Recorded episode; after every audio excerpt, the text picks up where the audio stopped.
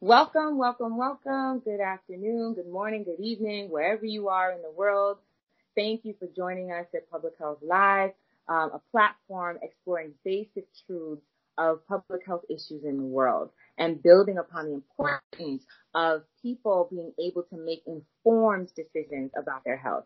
We get to the core of some of the hottest topics in public health, whether popular opinion or not, as viewed through various lenses. I'm Dija Sully, a longtime professional in the public health industry, and I'm joined here with some of my co-hosts. We all have some skin in the game and have heard some things and have seen some things, and we're here to share what we know. So without further ado, ladies, the floor is open to you to introduce your dynamic selves. Good day. I am Precious Stephanie, seasoned healthcare leader in the psychiatric arena, and I look forward to digging into today's topic. Hi, my name is Alia Kamsani. I have a background in medical sciences, so I've done a PhD specializing in cancer and tumor vasculature, and it's a pleasure to be joining the podcast today and discussing a very interesting topic that's very relevant to our times at the moment. Yeah, thank you, ladies. So if you're listening, if you're a student, public health professional, interested in core truths, examining various perspectives, then you have found the right space. This is the place for you. So last time, our discourse covered a few things. And just to back it up and to rewind, right now, our theme is COVID. You know, we're discussing all things COVID because that's where we are. We are a year out from when we went to shelter in place or, quarantine, whatever you want to call it. I was recently on a Clubhouse chat, and a woman described it as confinement. And I thought, that is a really good way to describe it. I was like, it's the year of confinement. So, and yes, we kind of slowly moved out of it, but, for that time that we were all in the house and just kind of with nothing to do and nowhere to go, it is confinement, and a lot of stressful things happen. So, we definitely want to tease some of those things out and put a spotlight on how we all fared through that and how we're faring now. So, as I said, last time we discussed a few things COVID, I think our last discussion was this being the new normal, right? So now where we are is vaccines. So I think it's really important that we, discuss vaccines and how they fit into the new normal, right? Because if this is something that we're going to be living with, just like we have vaccinations every year, there's a flu shot, there's vaccinations for many different infections that have come and gone over the years.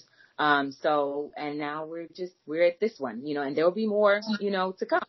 So we're going to address that elephant in the room. And that's mainly because there are so many different stories, misconceptions, conspiracy theories, all types of things. But today we are going to focus on what we do know. Right? So let's start, vaccines, what are they? They help to fight infection and build immunity. Most of us can remember the time when we were younger and those traumatic days at the doctor's office getting shots. Here in the U.S., children are required to be vaccinated prior to starting school. So some of us may remember that time. It's something that everybody or most people, there's common knowledge of vaccines. But for those who don't know, that's what vaccines are. But again, like I said, we're going to focus on what we do know because, again, there's so many misconceptions. And so we're going to outline a few things. Quick disclaimer. Today's program is not in favor or against vaccinations. It's just stating what is known, what is fact based on the information that is currently is a keyword available. So I want to get it started with what vaccinations are out there. So currently, there are 3 authorized for use in the U.S., and one of them was just recently authorized. So there is the Pfizer BNT162b2 and the Moderna mRNA1273. So they're both pretty similar, have some slight differences, as I've learned recently, based on efficacy of trials that were conducted. And so like most vaccinations, they are intramuscular, so they're given in the upper arm, and they both consist of 2 rounds. The Pfizer is consisting of 2 rounds that are 21 days apart, and the Moderna is 2 rounds that are 28 days apart. The other difference between the two is that Pfizer's age range starts at 16 and the Moderna at 18.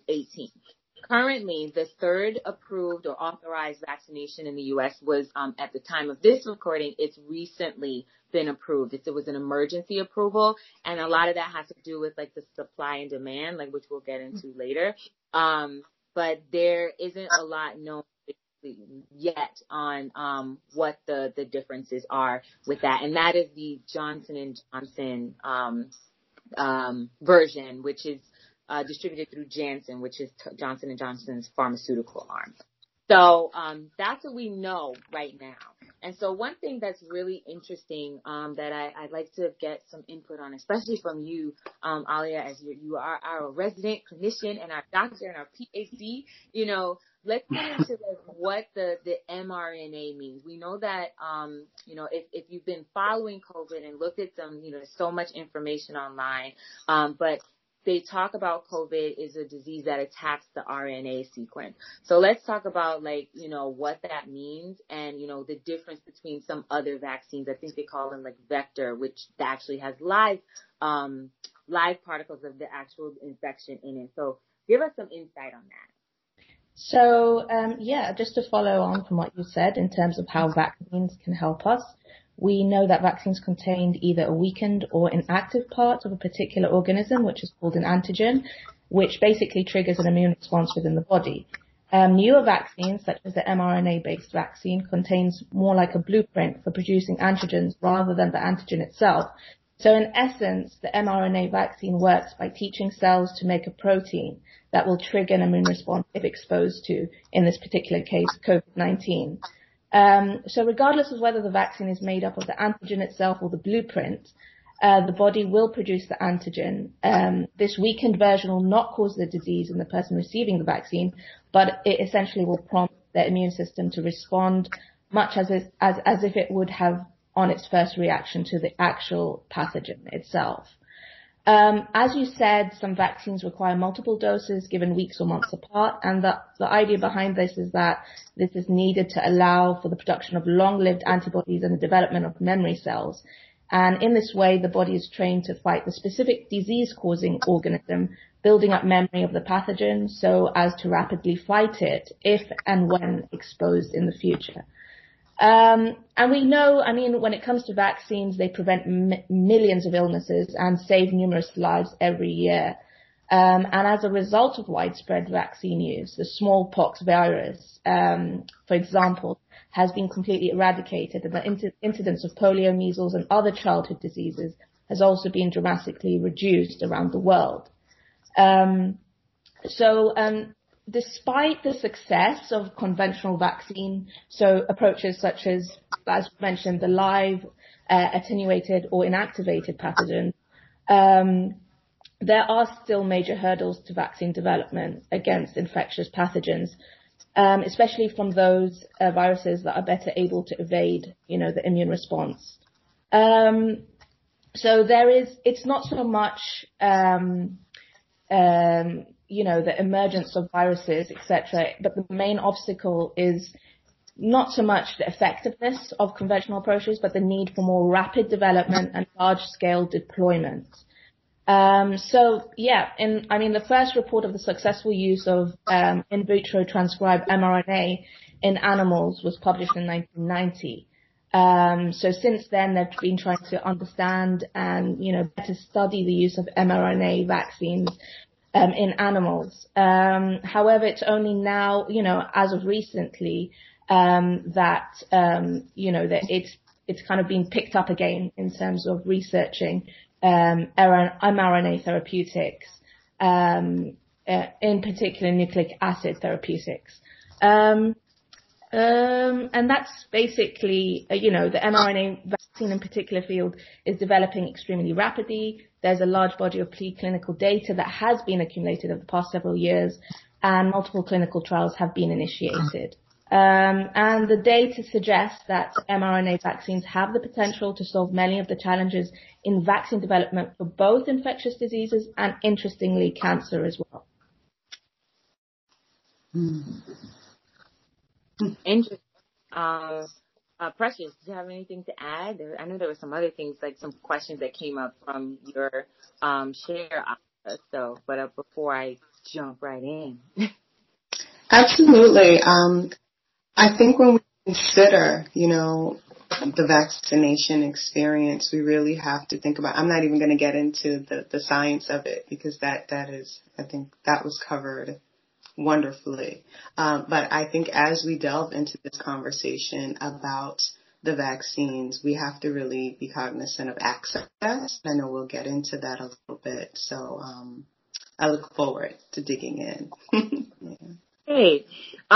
So one of the things that I thought about was when it comes to the vaccine, like questions that, you know, even I would have, because these things kind of help fuel misconceptions, right? You know, can vaccines alter DNA? Like we're talking about this vaccine is like, you know, an mRNA vaccine. So like, you know, does the average person understand the difference between DNA and RNA and how they work? You know, thinking like NA, that's just my genetics, right? And then there's like, can it protect against variants? We know right now that there are three. There's the South African, the European, and I think there's one in Brazil. And I think I may have recently read about a variant in California and maybe one in New York. But, you know, there's all these different mutations because we know that's what disease does sometimes. It mutates. So that's a variant is another way of saying mutation. There's a change in the biological structure of the actual virus. So, you know, those are some things that I know people have questions about. And, like, can the current vaccines, like, you know, do they solve for X, right? You know, are they prepared for those variables? And I've read in, you know, some articles that they actually do, like, they are, you know, they're advisable, you know, to take, and to address the variant as well. What do you think about that, Alia?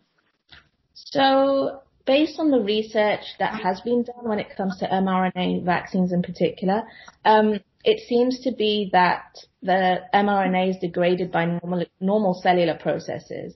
And as a result as well, it can be regulated through, you know, modifications and delivery methods. So it's pretty much, you know, we're able to make it more stable and highly translatable.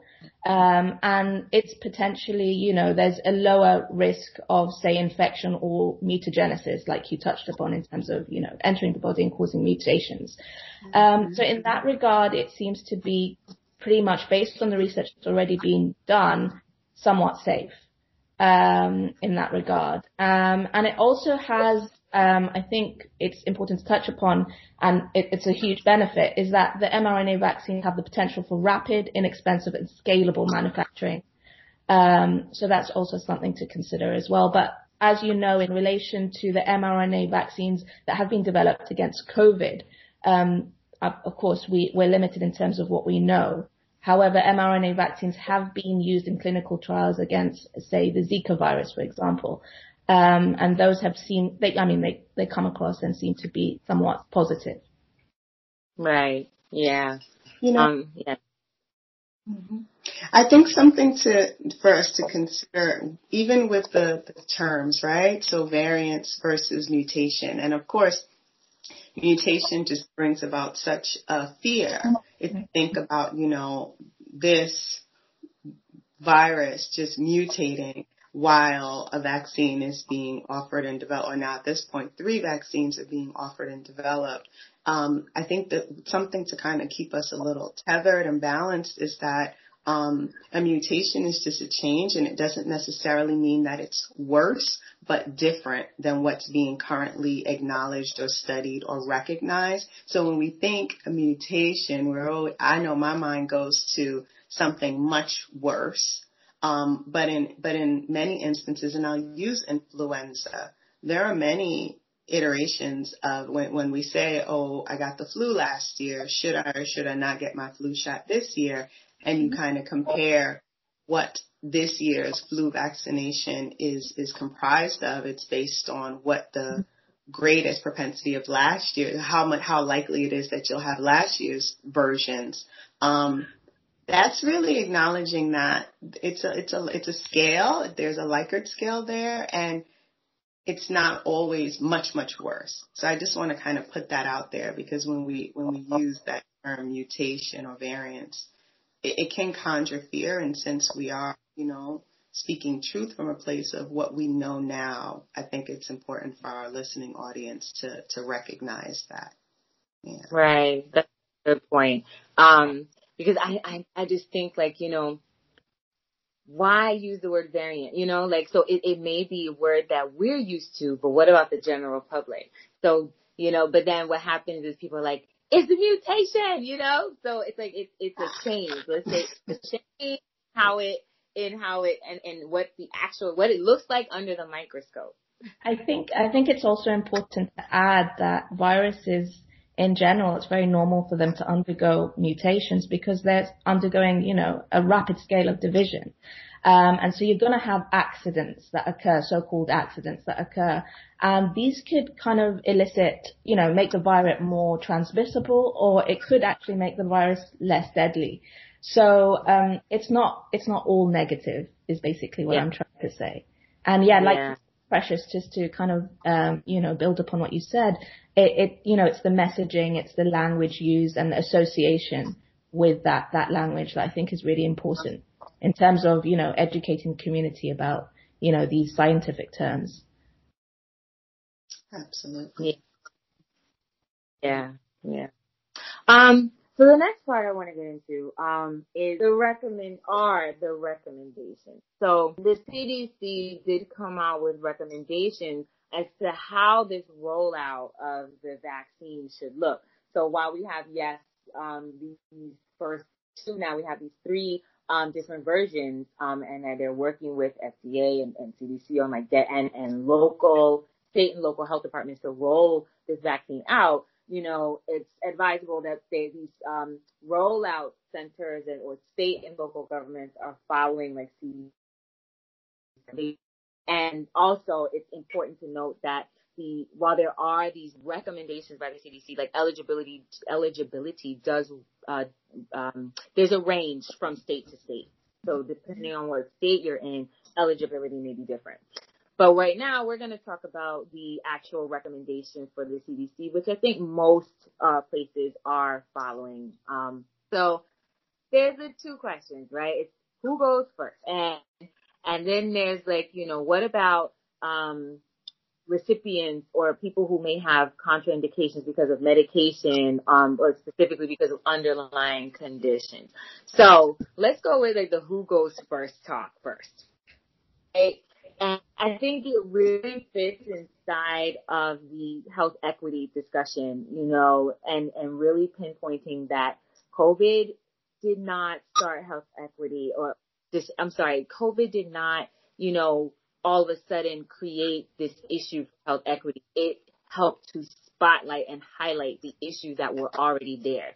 The health disparities were differences in health access and just overall health and wellness between populations, specifically racial and ethnic groups or socioeconomic groups, has always been there, And COVID, again, I'll say it again, it just helped to highlight. So when we talk about who goes first, I remember there was a lot of talk about, well, we have to make sure that the vaccine gets to those populations who need it most, right? The underserved population. So there's a whole list for phase one, at least. And then phase one is broken down into three parts.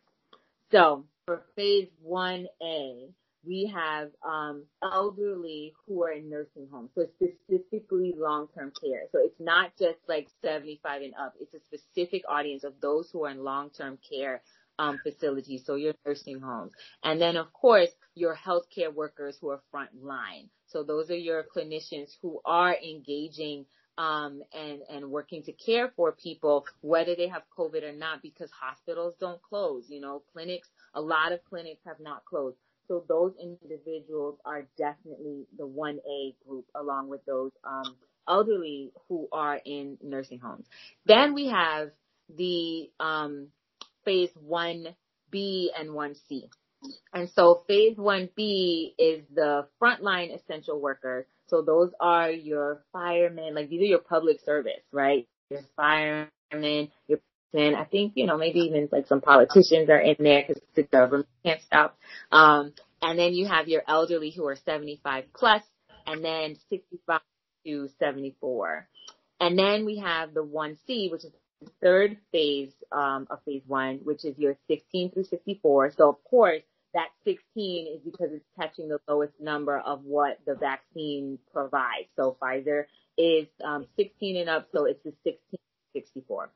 And then there's the other essential workers. And so these are, you know, folks we were talking about before, just like the frontline essential workers. These are the people who may not be clinicians, but they have not stopped working because they are the people that help run a city. These are your transportation workers, the garbage men, the public service, your electric engineers, you know, the power grid needs to stay up. So people have still been going to work, going outside, exposing themselves so that, again, so that the city can still run. So while we're all at home, Netflixing and chilling and, you know, watching Hulu or whatever it is that we are doing, for those who were fortunate enough to have a little bit of comfort while we were in confinement, you know, there are people that were helping maintain that comfort, right? That level of comfort. And so they have to be acknowledged. So these are the people who are in phase one. And again, not endorsing taking a vaccine or not, but when it just comes to a rollout of something that is saying like, this is going to make you better. Yeah, there should be a hierarchy as to who goes first because there are some people who are essential. Just like a quick story time.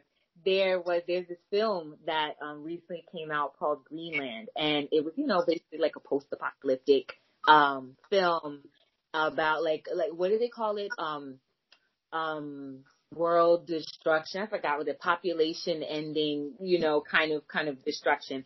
And one part of the film that I thought was amazing was that they highlighted that there are some people who are essential, and those are going to be the people who are going to be at the top of the list. And I don't think that we really think about that really often. There are going to be people who are at the top of the list, and it doesn't mean everybody. So I just thought that was really key to highlight, right? We're talking about some truths. So that is a truth that really needs to be recognized when we're talking about something. And so in this case of vaccines, there are people who are at the top of the list to get it first. And it just is what it is, right? But that being said, when we talk about like who's getting it first, there have been some issues with that, right? So there's issues with like elderly and access and, you know, whether they understand it. There are issues, going into when we talk about the workers that need it the most. We mentioned this the last time, like a lot of the essential workers, when we think about who's working in the hospitals, who's working in the cities, a lot of them are people who are members of racial and ethnic groups that are traditionally or historically underserved. And so they're not necessarily seeing them get vaccinated at the rates as other groups. So you'll have clinics and centers that have been set up, what we're hearing and seeing and reading, you know, this is what is fact, that the vaccine is in certain communities because they're supposed to be helping underserved populations, but it's not really those populations, those people in that community that are lining up, right? So let's start with like some of the issues that we've seen with elderly, right, with the access.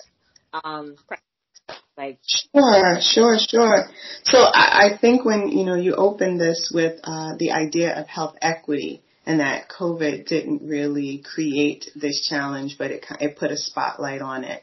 So I think in that, we have to think about how we treat our elderly, and I'm going to focus there first and not the essential workers. During the height of COVID, those hit the hardest were the elderly in the senior nursing facilities, in an SNF, right, or in a nursing home. They were transitioning at the highest rates. And it just seemed like it was an unmanageable reality. And when you think about, you know, you mentioned a post-apocalyptic movie, right? And while it's fictional, we do know that in war times, you have to triage. And the, you know, the sad reality about triage is at some point you've got to decide, who am I going to exert energy into these life-saving, you know, technologies on when I only have a finite number of, and these are things that we knew, hospitals are running out of ventilators and even just life-saving equipment and even people, healthcare workers, right? And so unfortunately, many of our elderly just really bear the brunt of this experience. One, because they couldn't get out into fresh air, right, due to mobility issues. Two, their access to folks were the same people every day, just the employees that worked there and perhaps the family members that visited. And at that time, we didn't have any of the information about viral transmission to limit the number of visitors or to put temperature checks or require COVID tests because they weren't even that readily accessible. So prioritizing that population was really to right a wrong, you know? And so it's a wonderful thing that population was prioritized. We need to now think about what that means, because while the staff, the essential workers, can facilitate the administration of those clients' vaccines, there, once we get into that aged population that are not living in a nursing home, how do they navigate the websites that you need to go on to register to become eligible to receive the vaccine? How do they figure out where the vaccine is available to them?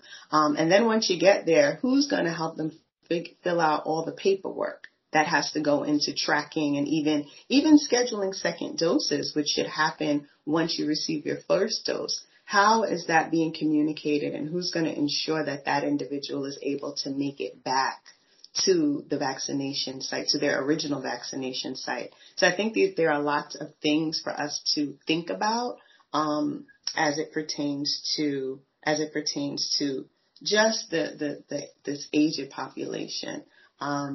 So I'll kind of pause there, and then maybe we can shift to the essential workers. Yeah. Just to really quickly build on what you said, and from my own experience in working with a hospital in my early days of my public health career, right?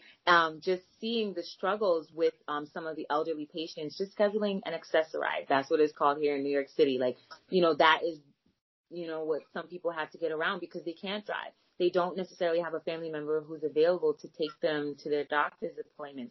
So there's a struggle with getting, certain services to get them to where they need to go. Another thing that you touched upon, regarding the elderly, especially in the nursing homes, is when we're thinking about the staff. It goes back to the essential workers and paying attention to them. You have people working double shifts or who work in multiple homes because they are trying to fill a wage gap, right? So they're working from one home to the next, and so there's not necessarily these protections. So if they're being exposed to someone who's infected and they become a carrier, they take it to the next nursing home, and then it spreads all over again. So those are some of the things that we were seeing when it comes to, the proliferation of, COVID rates in the elderly population, specifically in nursing homes. There were several different things. And then finally, extinction level event was the phrase I was looking for when it comes to the film, extinction level event. Alia, what do you think? So, just basically focusing on that elderly kind of group of people, that population, I think it's pretty clear since the beginning of the coronavirus pandemic, older adults have been at a greater risk of serious illness, hospitalization, and death due to COVID-19.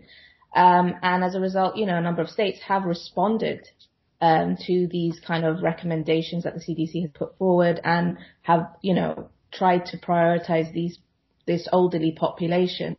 However, that said, not all states have changed their vaccination plans. and not all of them have redefined their priority populations to include this older segment of society. So we know that states are making tough decisions about how best to allocate a limited and insufficient supply of vaccines, you know, balancing the needs and the concerns of different populations, including the older adults, but also, as you touched upon, essential workers such as the teachers, the postal workers, the delivery drivers and those who have frequent contact with the public. But it's important, as I just mentioned, also that I think the most significant determinant in terms of evaluating vaccination rates is the demand for the vaccine continues to exceed the supply. And I think one of the main problems is that states often don't know how much supply they're going to be given. That also makes it difficult. And also, building upon what both yourself and Precious have said, there are problems in terms of, that these elderly kind of segment of the society do face when it comes to kind of either signing up procedures. There's a lot of confusion in terms of who exactly is eligible. Recent pollings have suggested, that kind of, detect kind of and report back the experiences of these people, not knowing how to schedule appointments or where to get vaccinated or waiting in long lines or arriving for an appointment to find vaccines are no longer available. There's also this segment is also disadvantaged in the sense that many of them don't have internet access, or they're less fluent with technology, like I think Precious mentioned as well. So this all increases kind of barriers to vaccination for these seniors, especially those of color. And it's, the fact that, the vaccine far exceeds, the demand for the vaccine far exceeds the supply. That along with these on the ground realities and difficulties, it's really difficult to ascertain, how many of this, this segment of the population are receiving the vaccine, and how likely, these issues are kind of, going to influence the results of whether they have access to it, whether they're getting, they're actually getting, the supply that they actually require. So I think there's a lack of uniformity in terms of how we report and, how many of these people, these vulnerable people are receiving the vaccine. And that's, creating a little bit of an unclear picture as to kind of are they actually being prioritized? I think you make a really good point when you addressed what the crux of some of the concerns definitely is, and that is that the distribution is unpredictable. In some hospital systems, you can place an order for 2,000 vaccines and only find out on the designated Monday morning that you're receiving. The shipment confirmation will only confirm 500. So even if you're ramping up and you're prepared to administer 1,000 vaccines that week, you now have to make the tough decision. And sometimes if you try to create a rubric, right, which is any hospital system that's desirous of, making sure the community gets this vaccine is going to try to come up with a system that's going to be equitable and fair. But when you do that, you're still faced with, if I now notify 2/3 of the folks who registered, or even 3/4 of the folks that registered, you only get 500 or 250. If you notify them that they're going to be rescheduled, but then the 500 that are scheduled, there are no shows. Things happen and an appointment is canceled. You're then left scrambling. So while in some parts of the country, we're seeing that, folks are not able to gain access to the vaccine, there are also stories of dose wasting, right? And it's a really, really sad, sad reality.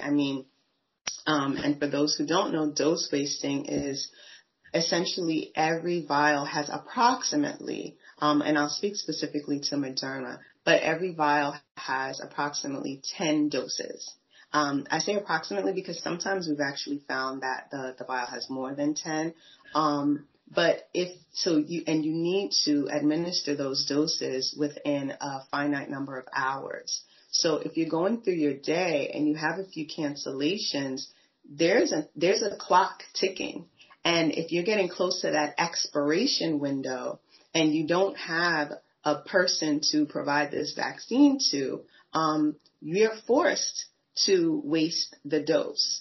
And that is an atrocity when we've got, as you mentioned, long lines and people, coming in and just waiting for this vaccine for hours and hours. So we're challenged by stabilizing access, creating a fair and equitable rubric, and ensuring that we get a sense of who really wants and needs this vaccine and how do we get it to them.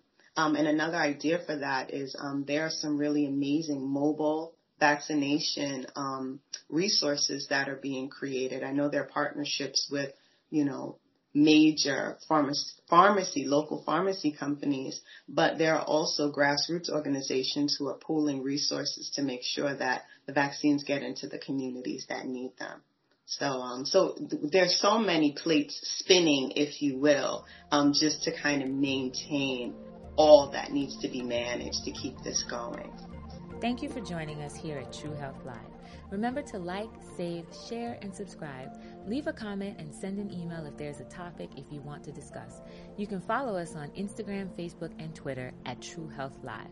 You can also listen on DeidreSully.com. If there's a topic you'd like to discuss or hear, you can send an email to truehealthlive@gmail.com. See you next time.